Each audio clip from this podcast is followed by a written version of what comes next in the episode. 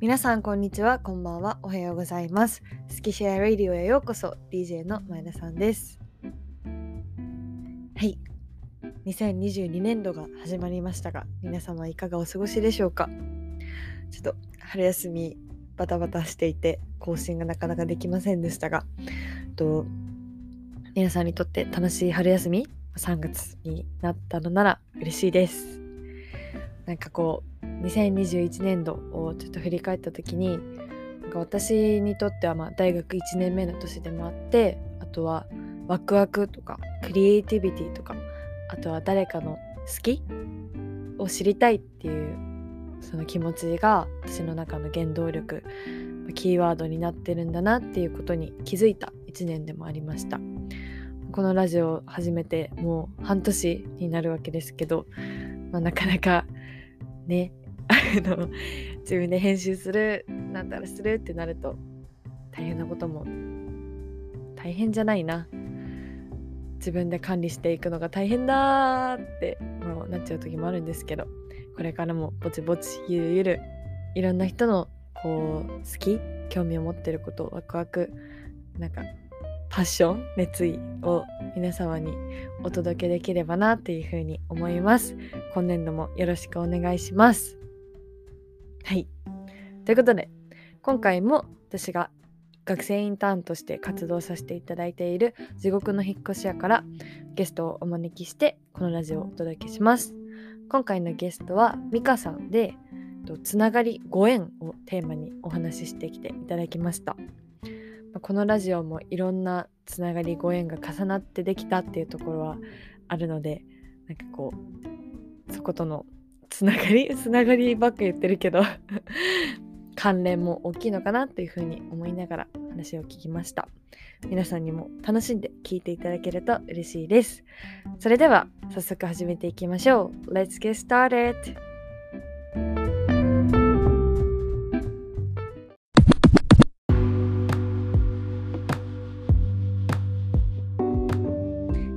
れでは本日のゲストはミカさんです。よろしくお願いします。はい、よろしくお願いします。最初に自己紹介をお願いします。はい、えー、松井美香と申します、えー、地獄の引っ越し屋でいおりちゃんとご一緒させていただいてます。でも実は今日が初対面です。で、えーと、私の自己紹介をすると,、えーと、私は普段はフリーランスでお仕事をしていて、えーと、キャリアカウンセリングをさせていただいたりとか、えー、それ以外にも、えー、と企業の採用の代行のお手伝いをしたりですとか、うん、あとは企業研修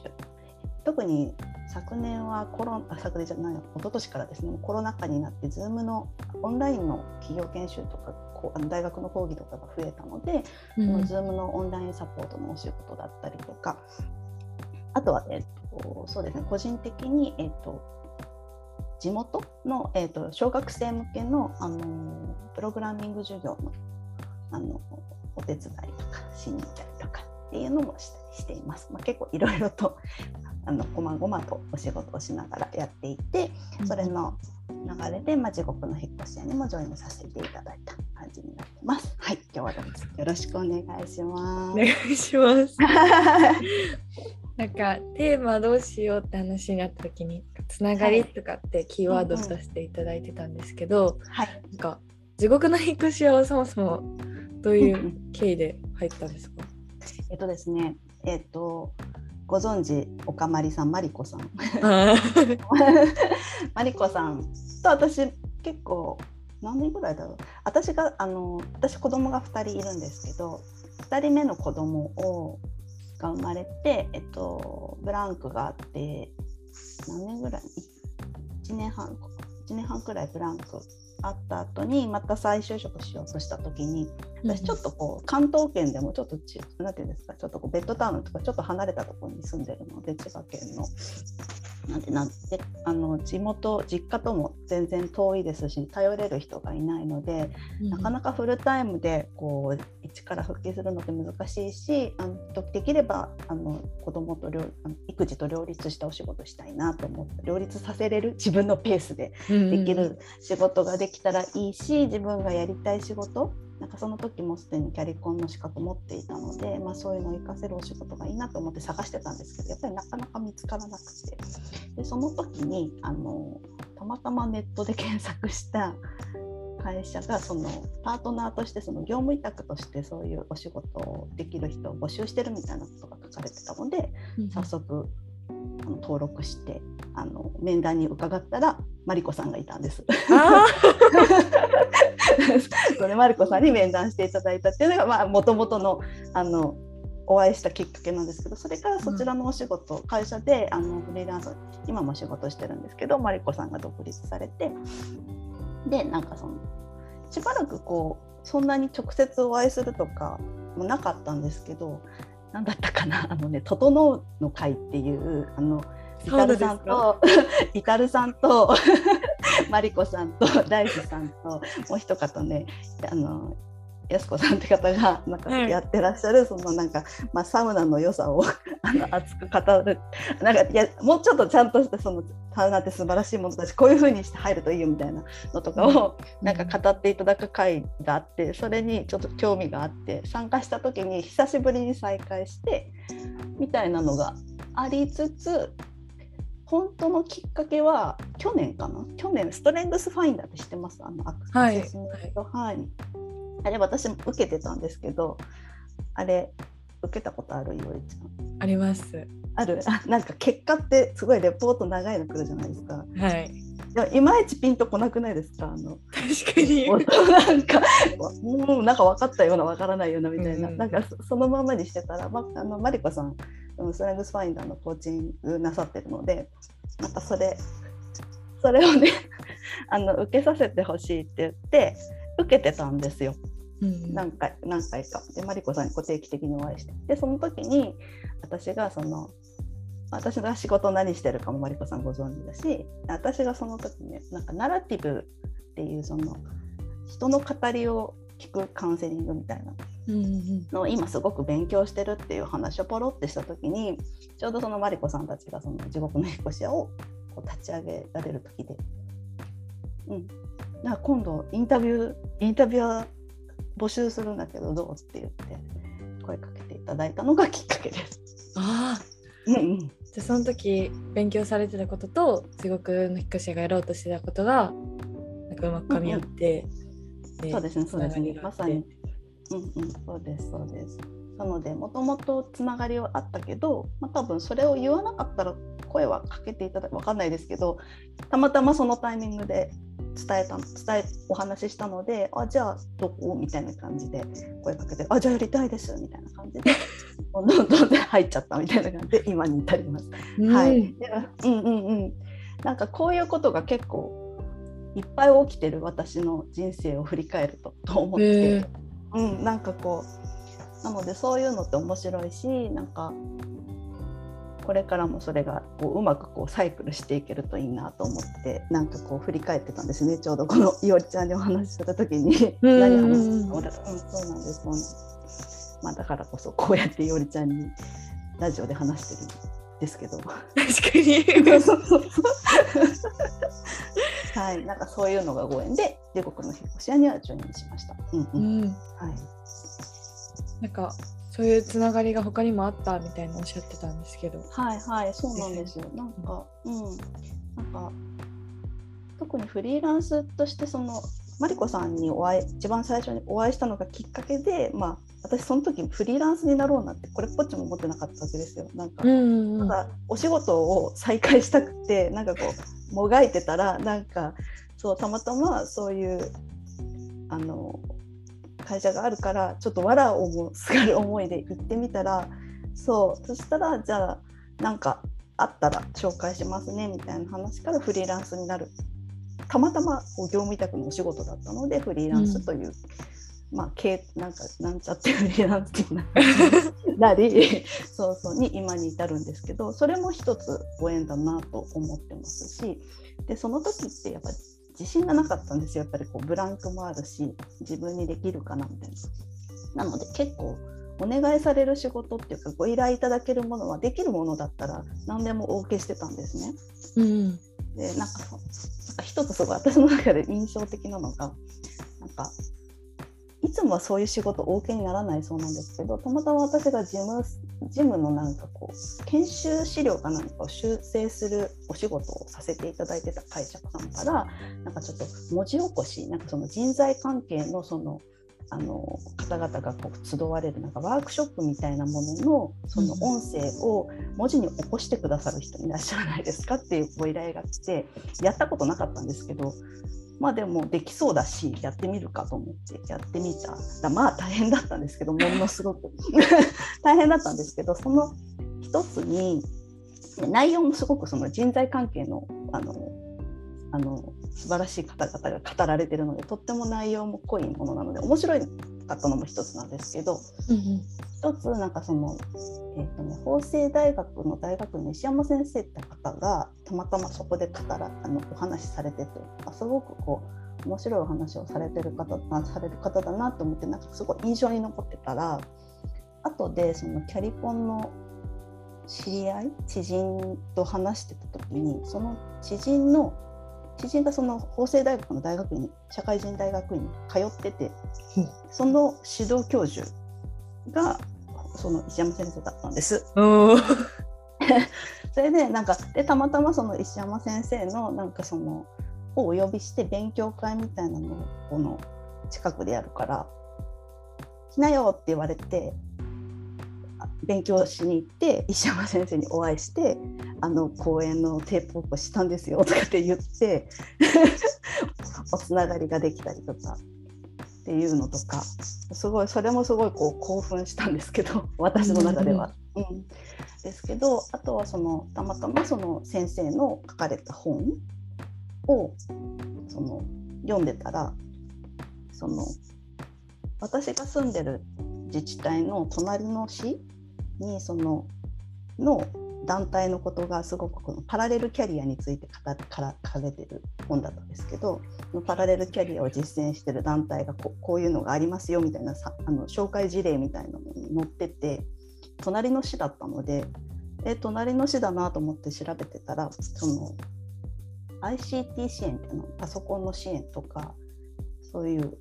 あの支援をされてるグループでで私もともと SE なんですね。SE システムエンジニア。あ、はい、うんうんうん、をしていた経緯があって。なんかそのパラレルキャリアを実践してらっしゃる女性がたくさんいらっしゃる団体、うん、でしかもその石山先生がご紹介されてるような団体でかつその私の、まあ、昔の使い古した技術スキルというか、まあ、経験昔の経験だけど何かしらちょっとお手伝いできることとかあるかもと思ってすぐ問い合わせして参加させていただくとかその団体に出会ったのもそのご縁がきっかけかなっていうふうに思ってて今そこの流れで小学生向けのプログラミング授業のお手伝いとかしてるのはその団体でやってることなんですよね。うんなんか一個こう一個たまたまですけど頑張頑張ってみようかなと思ってやったことでなんかこういろいろこうつながりがこう点と点がこうつながっていくみたいな感じでなんか自分の昔のこと昔もう捨てちゃったキャリ経験と思ってたものとかが意外と役に立ったりとかなんかそういう経験をしたしたような感覚になりましたねそのエピソードでは。うん、うん、伝わります？すいません。いやいや。なんか。うん、うん、なんか結構面白そうやなとかなんかできそうやなって思ったことに手挙げてみるとか参加してみてそこからつながりが生まれるみたいな感じにおっしゃっててなんかそれが何て言うの？もちろんできる人もいると思うんですけどなんか、まあ、とりあえず現状維持でいいかってなる人もいるのかなとかって思ってて、なんかその好奇心とか興味みたいなんて、もう元からこう美香さんの中にずっとあるのかなんかなんでそういう感じすぐ動けるんかなっていうのを思いました。ありがとうございます。なんか私も意外でなんかその、うん、今振り返ってみると私結構なんか好奇心もあるような感じがするしなんか行動力が意外とありそうなあの ああるあるなってあるなってなんかすごい自分でも振り返ると思うんですけど、はい、でもなんかずっと自分は好奇心に満ち溢れてて行動力の旺盛な人間だと思って生きてきてはいなくってどっちかというとそのなんだろう堅実に なんかなんかこう行きたいみたいな人なのかと自分では思ってたんですけどそれは本当にこの経験を通してなんかこう気づいたことなんですよね。どっちかっていうとそのキャリアってなんかこう目標があってその目標に向けてこうなんか少しずつこう積み上げていかねばならないものって山登りみたいな。そう山登り。なんか一本しか道はないみたいな。この険しい道だったらこの険しい道をひたすら頑張って歩くしかないみたいな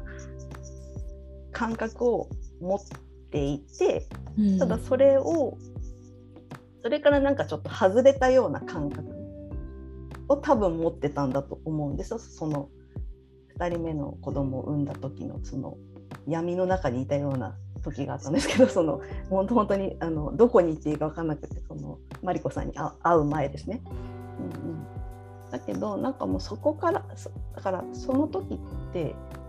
なんかもうとりあえず動いてみるしか道はないからとりあえずやってみるしかないっていう感覚になったのは大きいのかもしれないですね。うんうん、なんかもう常すでに何か持っていたら働く場とかをすでにその時私が持っていたらフリーランスになるっていう選択は多分しなかった。でしょうし、うんうん、たまたまその時その仕事をしてなかったから。なんかそのなんだろうな。1人目をうんでもそうですね。私考えてみたら結構とっておしもない 行動結構取ってるかもしれない。なんか自分のなんか自分の経歴を振り返るとなんか SE から突然仕事が決まってないのに転職まだ転職先まだ決まってないのに辞めますって言ってなんか部長に心配されながら辞めた記憶があります。一社目。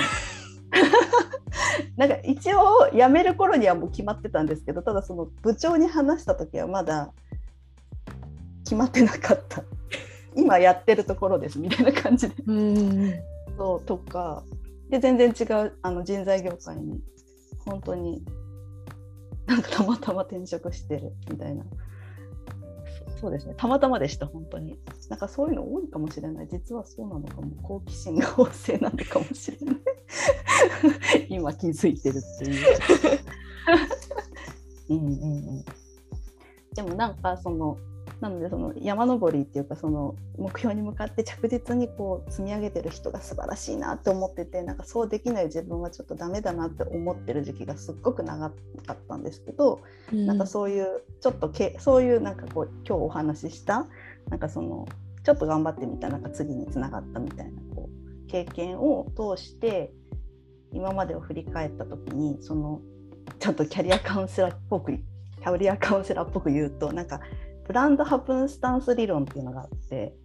キャリア理論で、うんうん、クランボルツさんっていう人が提唱してる理論なんですけどその人の理論がすごい当てはまるなって思ってすごいなんかこう腑に落ちたというかなんかこうすごいこう心があのなんかこうほっとしたし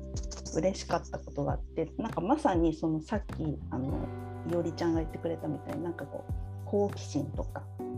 なんていう行動力とか柔軟性とかなんかこう、うん、いざこうチャンスが来た時にこうやるってこう手を伸ばせる状態になることっていうのが結構大事ですよっていう、まあ、大事ですよっていうかその何て言うんですかね。プランドハプンスタンスなんでハプンスタンスって偶然じゃないですか、うん、プランドって計画されたじゃないですか。計画された偶発性理論っていうなんか不思議なタイトルなんですけどなのでなんてなんていうのかな。こう人はなんかこうキャリアにさっき言った目標に向けてなんかこう積み上げていって成功する人が多いわけではなく実はその成功した人たちの8割くらいは自分のところに来たそのチャンスとかそのたまたま訪れたあの偶然にをこう積み重ねることによってその人たちは成功を得ているみたいな理論なんですね。うんうん。すっごい簡単に言うとですよ。もうちょっと上手に 説明したかったんだけどごめんなさい。でもなんかそれってあ私やってきたことだなって思った時にすごいこう勇気づけられた理論で大好きなんですけどこの理論。うんうんうん。うん、なんかなので何て言うんだろう。とりあえず今できることをやってみてこうそれがまあ信頼関係のたまたま信頼関係構築につながっていたかもしれないし、うん、それは関係なかったかもしれない。たまたま訪れあたまたまそういうニーズがあっただけかもしれないけど、まあ、そういう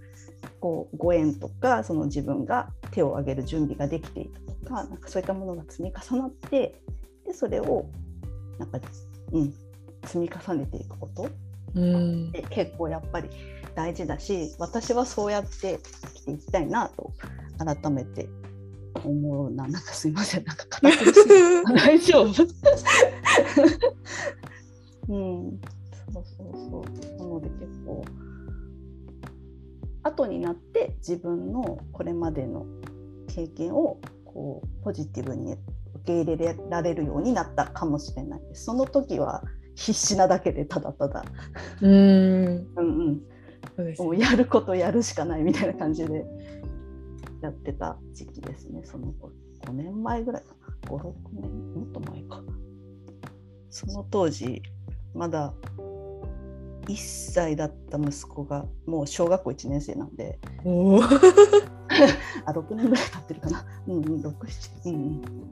そうですね。なんかうんね。すごい大きいゴールがあってうん元からうんそこに向かってうんプロセス踏んで進んでいくってなるとなんか達成した感じが見えてるからなんかやりやすいかなっていうのに憧れというか、まあ、それはうん。それでいいのかなって私もそうですね。うんあそうそう。基本的に私もなんかたまたまパッて前に出てきた選択肢で面白そうなものを選んできて、まあ、今こうやって美香さんとお話ししてるっていうのもあるから、あまあうんうんこれが何にこれからどうつながっていくかとかって見えないところはあるんですけどそれすごい納得というか共感しました。もう嬉しい。でもそうですよね。もういおりちゃんがおっしゃった通り、その積み重ねていくのも素晴らしいことだと思うんですよ。目標があって。でもそれができないからダメなんじゃなくて、そうこう来たものにこう食らいついていったり。てかたまたまそこにチャンスが来ることもすすごいことじゃないですか。だっていおりちゃんここでこれされてるのってねインターンに来てくださったからだと思うしそもそもそのインターンの情報ってどっから来たんですか、えっと別の団体でちょっとお世話になってた先輩が紹介、あイタルさんかなとつながってて、なるほどなるほど、うんうんうんうんみたいな、それもつながりなんですよね。面白いですよね。なんか、うんやっぱりこうつながっていってでで聞くだけでふーんって思終わるかもしれないしあじゃあやってみようかなみたいな感じで行ってみてでお話ししてみたら ラジオインタビューできそうな人いっぱいいるみたいな感じですよね。素敵いやでもうんだからどっちがダメとか何がダメとかじゃなくてなんかそういうふうに動ける自分ではいたいしひばりちゃんも共感していただけてなんかちょっと嬉しい。うんうんうんありがとうございます。うんうん。なんか結構そのキャリアとか、お仕事のつながりみたいなお話も聞いてたんですけど、なんか全然趣味とかそっちパーソナルな方でもつながりってめっちゃあったりするんですか？趣味仲間とか。趣味趣味で趣味っていうか趣味で言うとつい最近の話なんですけど私今フラダンスやってるんです。月に2回なんですけどフラダンス習っててで6月にね発表会だから今一生懸命練習してるんですけどフラダンスも別に私フラダンスがすっごい習いたいと思って始めたわけじゃなくてこれもつながりなんですけどうん。これもご縁なんですけど、えっとね、2年前くらいかなにあの私プロフィール写真を撮影してもらうためにあの1回撮っていただいたカメラマンさんに撮ってもらおうと思ったんだけどそのカメラマンさんがたまたまその私が今住んでる市内のあのヘアメイクさんとコラボしてやるっておっしゃったんであじゃあ私もそれで撮ってもらいたいなと思ってお願いしたらそのヘアメイクさんがすごい素敵な方だったのでそこの美容室に通いだしたんですねその後、うんうん、でしばらく通っててでなんかある時なんか普通にカットしに行ったらなんかヘッドスパあるけど淳さんやってみる？みたいな感じでなんか提案されてあいいかもすっごい疲れてるしみたいな感じでやっていただやっていただこうと思ってそしたらその美容師さんとは別のスタッフの方がいらしてその方がヘッドスパお上手っておっしゃったのでじゃあこの人に今日はって言ってあのお願いしますって言ってお願いしたらその方がたまたまフラダンスの講師をしてる方で。でその方はあのその私が住んでる市とは別のところに住んでらっしゃる方だったので地元の方でやっててただその美容室って平日休みじゃないですか。そうですねそうだから平日休みのこの美容室を使ってフラダンスの教室ができないかちょっと今考えてるとこなのっていう話をされててそのスタッフの方が。えー、そうなんですか？えー、面白そうフラダンスいいですね私もじゃあやるとき声かけてくださいって言ったんですよ。別にあの別に何て言うの？あの調子よく言ったわけじゃなくてやりたいと思ったから一応言ったんですけど、うんうん、そしたら本当に1週間ぐらい1週間も経たないうちに電話かかってきてあのやることに決まったので体験レッスンするので来ませんかって言われて 行ってそのそのまま今に至る。って感じそうだから本当になんかフラダンス始めたくってすっごい探してこう始めたわけでもなくたまたまそうそういうご縁があってで利用してそこだと行きやすいので私も。いいなと思って。で月2回だったらいけそうかなみたいな感じで始めて全くの初心者から始めて今半年ぐらいかなやっと、うん、うん、半年ぐらいどうにか続いてますけどはい。やってます。でもなんか私音楽好きだし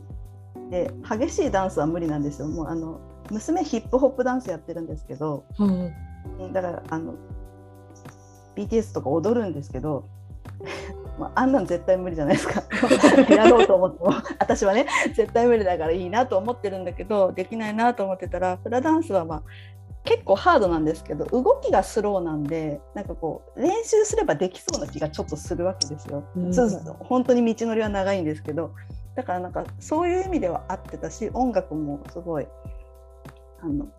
音楽にも触れられるしやっぱりこう何て言うんだろうなあの集中して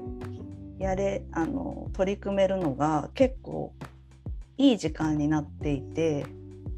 結構今すごい楽しんでやってますね。結構リフレッシュというかリフレッシュになってます。唯一の運動と言っても過言ではない。運動をもっとしたいんですけど。よりちゃんなんか運動してます？私最近できてなくてなんかしたいなって思ってるんですっていう感じです。そうまさにそういう状態だったんですね私いごちゃんみたいな。そうそうそう。だからなんかちょっとだけ体を動かしてる気分にもなれるし。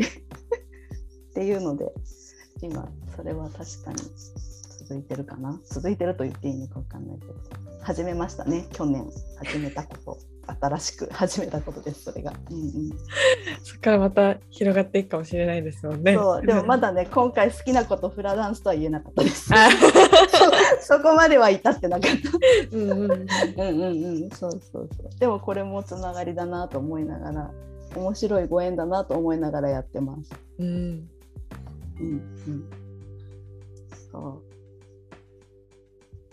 なんかなんかあのキャリアカウンセリングとかのお仕事をされてるみたいなお話をされてて、なんかつながりと何て言うんだろう。お仕事される上で、なんか大切にしてることとかあったりするんですか、うんうん、なんかこういうつながりなんて言ったらいいんだろう。うん、あ大丈夫、わかりありがとうございます。なんかね、私も考えてたんですけど、なんかフリーランスっていう立場上、多分場合によっては孤独な作業になることって多いと思うし、うん、あとそのキャリアカウンセリングもその、まあ、私はカウンセラーとしていて、まあ、その相談者の方がいらっしゃって、まあ、そその場は2人ですと終わった後に何て言うんですかねこうまあ、これで良かったのかとかなんかわからないですけどなんかこうちょっとその後の感感情とかっていうのをやっぱ処理するのってやっぱ一人で行わなきゃいけない部分があったりとかして、うん、結構孤独な部分っていうのはある私は個人的にはあるなって思うんですけどただそれをあまり感じすぎずにやっていけてるのは私がそのキャリアカウンセラーの横のつながりお仲間ですね、うん、お仲間がいるってこと。は別にお仲間だからといって何でも喋るわけではなくて、まあ、なんかそのまあ辛い気持ちとかあとはなんかこうなんだろうどういうふうにしてあの自己研鑽しているのかとか、まあ、全然関係ないプライベートの話とかもできるような横の、まあ、仲間がのそのつながりが作れてるっていうことも結構大きいかなって思うしで実際にその私キャリアカウンセリングのお仕事だけではなくて他のお仕事とかもいろいろさせていただい、うん、させていただく中でつながりっていうかそういったいろんな方とも関わらせていただくしあとはその地獄の引っ越し屋とかもそうだしその地元の ICTC のお仕事もそうだしあともう一つ私渡しる大学っていうあの女性向けのオンラインキャリアカレッジみたいなもの立ち上げから参画してて、うんうん、そこの運営もやってるんですね。なんかそこでそこでもあのカウンセラー仲間とかもいるしなんかそういうやっぱりこう一緒にこうチームとしてやるみたいなこともやらせていただいてるんです。その一人でやるお仕事もそうだけどチームでやるっていうこともやってて。だからなんだろう。なので一人にだったらできないなって思います。なんかこのフリーランスというお仕事、うん、だからこうつながりを感じられてるからとかそのやっぱりそういう場を持ってるこう例えば地獄の引っ越し屋に行けばこうなんかみんなとワイワイ話してホッとできるとかそうそうあのね、あの他の他の場に行けばあのそそこでチームで頑張れるとかなんかそういういろいろな活動を通してつながりを感じられてるからこそその本来の仕事も頑張ろうって思って力が発揮できるのかなっていうふうに思います。逆に1個だけだと落ち込んだ時にあのなんていうの？立ち直り が遅くなるというか、うんうんうん、そうそうそう。だから結構まあいろいろやるのは大変といえば大変なんですけどまあ私には合った働き方なのかなと今になって思いますね。なんか選んできたわけじゃないけどたまたまですけどなんかそういうふうにできるようになったってことなのかな。あとは助けてくれる人がいるから頑張れるのかなっていうふうには思います。うん。うん。じゃあ結構その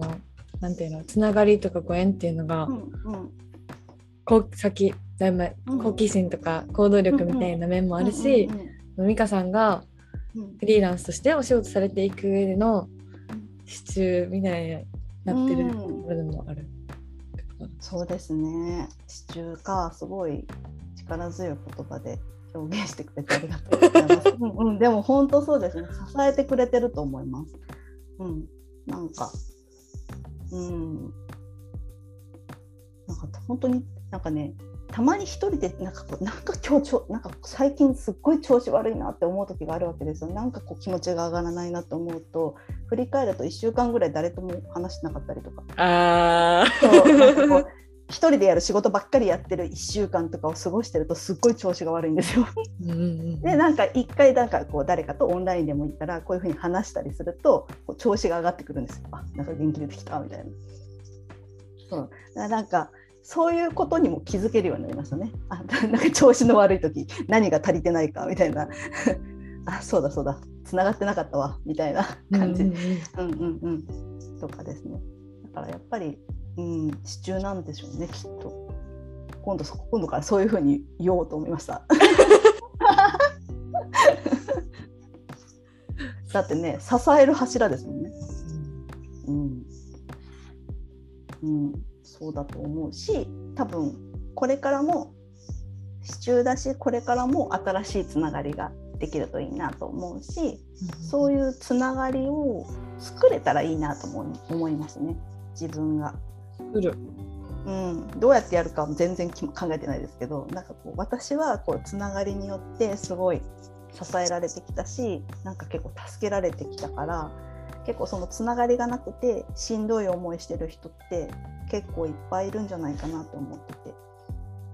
うんうん。うんうん。うん、だからなんかこうどういう形でどうすればいいかは全然わからないけれども なんかそういうつながりを、まあ、創出できるようなことがなんかできていけばいいのかなってこうぼんやりと 今思いました。うんうん。うんうんうんうん。いやなんか わかりますっていうのもかもしれない。いやいやいや、なんかあの、なんでなんでですか？いや、こうなんかラジオこう今やってるんですけど、初めの方は自分の大学なんていうの大学生の知り合いとか、友達とかにも出てもらってて、でそのラジオやろうと思ったきっかけのまあ一つにその、なんか好きなこととか好きなことうん、人によく話す好きなことと別にそんな話さない好きなことみたいな、あるなって思っててちょっと話しにくいなみたいな、でもなんかその話をどこかする場所を作ることによってそれを聞いてくれた人が、あこういうことに興味持ってくれてる人がいるんだってなって、そこからつながりができるこう一個、ある意味名刺じゃないですけど、最初の種みたいになる、うん、なればいいなと思ってラジオを始めたのがあって、そうなんですね。つつながりって私の中でもテーマなので。おそうなんだ。それはそれは嬉しい。そっかいおりちゃんのテーマともつながってたなんてなんだ。素晴らしい。嬉しい。そうかそうか。でもそうですよね。確かに。なんか言ってなかった好きなことを言ったことによってえ実は自分も好きなんだけど みたいなのでね、うん、なんかこうつながりが強まるってこともきっとあるでしょうし全然知らない人同士がつながるってこともあるでしょうしなんかそういう意味ではラジオっていうツールがまた面白い化学反応を起こせそうな気もしますね。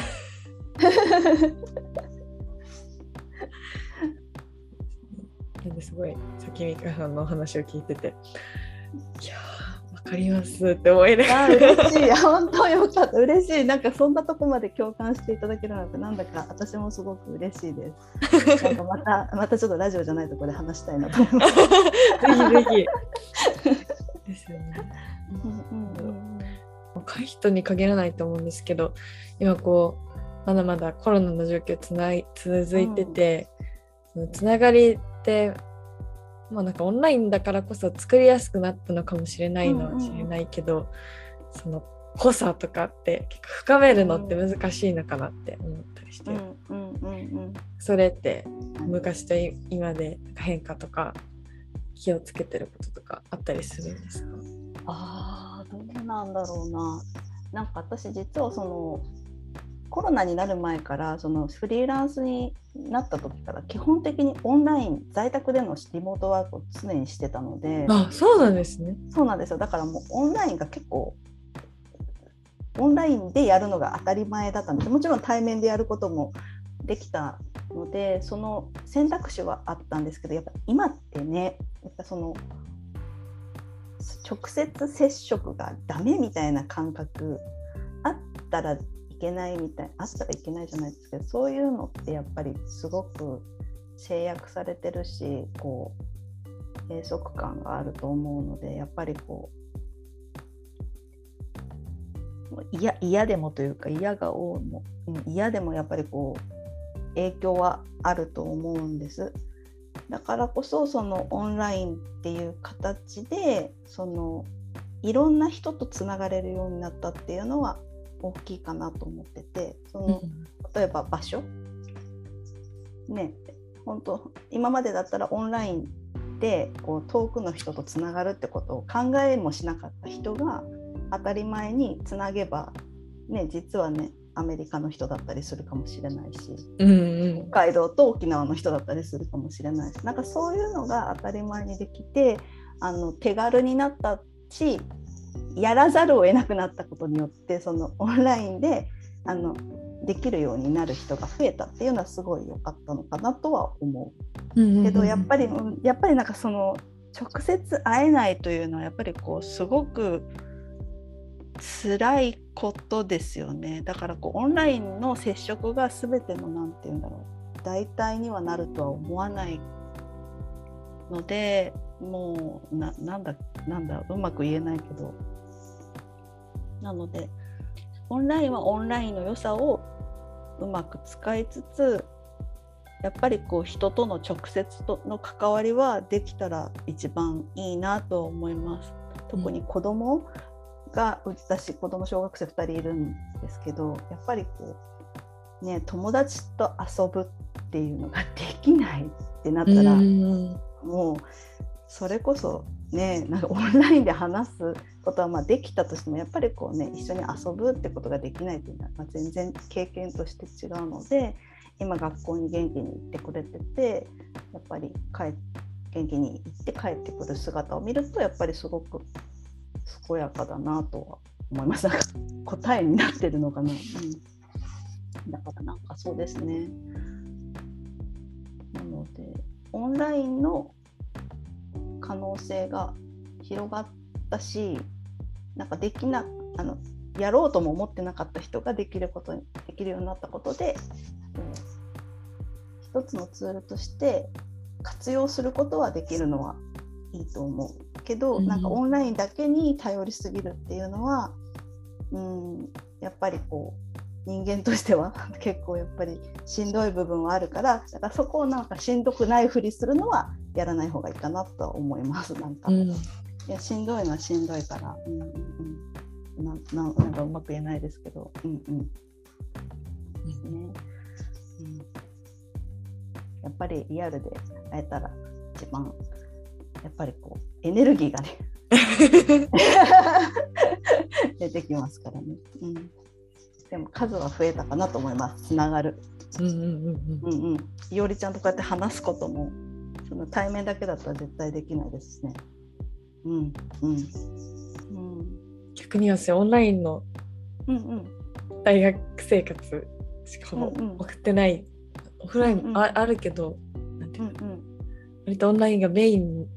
な時に、うんうんうん、こう今学生生活をやってるので。うんうんそうですよね。いおりちゃん実際どうですか？その大学生活。やっぱオンラインだからって言ってこうなんて言うんだろう友達の作りにくさがあったりとかそういうことはない。授業の結構形態とかによるなってめっちゃ思って、うんうん、そのディスカッションが多い授業とかはやっぱりこうブレイクアウトルームとか作って、うんうん、まあ、よく顔を合わせるからそこで話すようになったりとか、実際にキャンパス内で会った時にあーってなったりとかはあるんですけどやっぱそれそこよりさらに仲良くなろうと思うと、うんうん、難しいっちゃ難しいかもな。うん。やっぱ雑談できないですよね。そうですね。ね、うん、なんかこうたまたま隣の席に座ってちょっと始まるまで喋るとか、なんかそういうのはないですよね。オンラインはね。もうみんな揃ってて一斉の背で始まるし。もう終わったら終わって切れるしね。そうそうそうそうそこが結構大きい気がしますね。なんか雑談っていうかこうたまたま出会った隣の人とちょっと会話してつながるとかなんか確かにそういうのはなくなりましたねそういうつながりのでき方ありますね。うんうんうん。なんかこうそういう勉強会とか研修とか自分が受けるタイプのやつとか、まあ、自分が行けば基本隣に座った人とかにはちょっと声かける人なので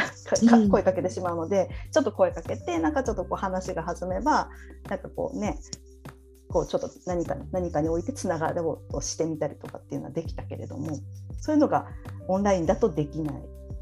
なとは思いますね。なんか突然チャット送って連絡先教えてくださいとも言うこともないですしね。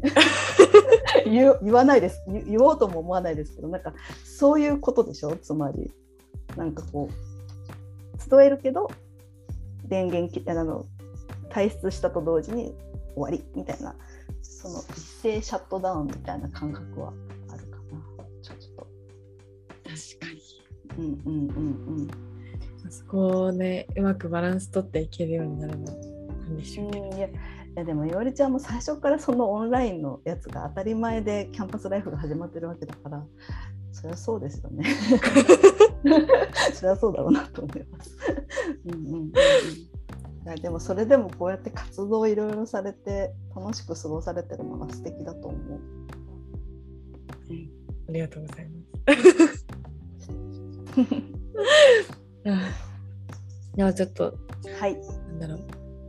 これを聞いてる人になんか伝えたいこととか、なんかこれは覚えといてほしいなってこととか何でもあればそうですね。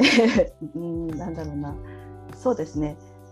うーん。私自身これまでの人生知らず知らずのうちにご縁とかつながりに助けられてきて私ってすごく運のいい運のいい人間なのかなって思ってたんですけどやっぱり運がいいとこもあると思うんですけどやっぱりそのご縁とかつながりってなんか作っていけるものだしなんかこう自分が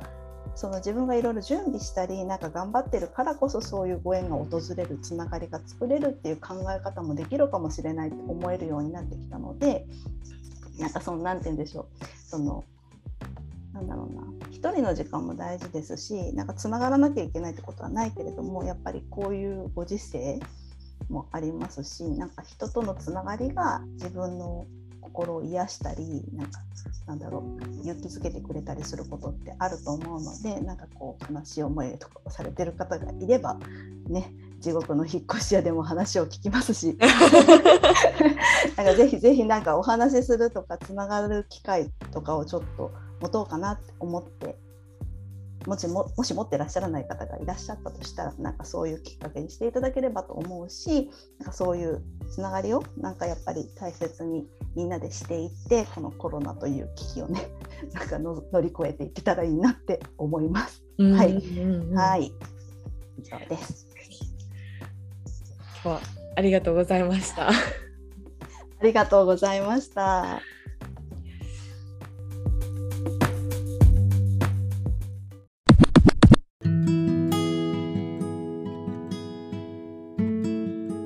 さんいかがでしたでしょうか？今回は地獄の引っ越し屋から美香さんをゲストにお招きしてつながりご縁についてたくさんお話を伺ってきました。なんかラジオの中でもちょっと触れてたんですけどこの地獄の引っ越し屋私がインターンさせていただいてるところに入ることになったきっかけもなんか自分が他でやっていた活動とのつながりだったしこうこうやって今回みたいに美香さんとお話ししてたのもどこかのどこかで誰かがつながってそれがまた別のところでつながってみたいなのがあってのことなんだなと改めて実感しました。なんか美香さんのお話を聞いてる時にちょっと思い出したのがなんか私はこう何て言うんだろう人生のターニングポイントみたいなでむ考えるの難しいなって前から思ってることが多くてなんかこう結構長いスパンで考えた時にああの時あの人に出会ったからとかあの時あそこに行ったからとかこうあそこに行ったから今こういうつながりができてここにいるんだなみたいなこう全部数珠つなぎじゃないんですけどどこかでギュインって回ったっていうよりは長くゆるく続いてる線の中でいろんな大事な、うん、ターニングじゃないポイントがあったんじゃないかなっていう感覚があってなんかまあそれが今回美香さんとお話ししてたご縁とかつながりっていうのともこう関連してくるんじゃないかなと思いながら話をしていました。きっとこれを聞いてくださっている皆さんの中にもこのつながり大事だったなとか、まあ、あるかなと思いますしこれから今日かもしれないし明日かもしれないし1年後かもしれないし出会う誰かとかなんか挑戦する新しいことがまた将来につながっていくんだなと思うとなんかワクワクしてくるなという 感じです。はい皆さんの中にも何か発見とか気づきとかあったのなら嬉しいです。次回もまた地獄の引っ越し屋からゲストの方をお招きしてラジオをお届けしていきますのでぜひお楽しみに。ということでまた次回お耳にかかりましょう。前田さんでした。バイバーイ。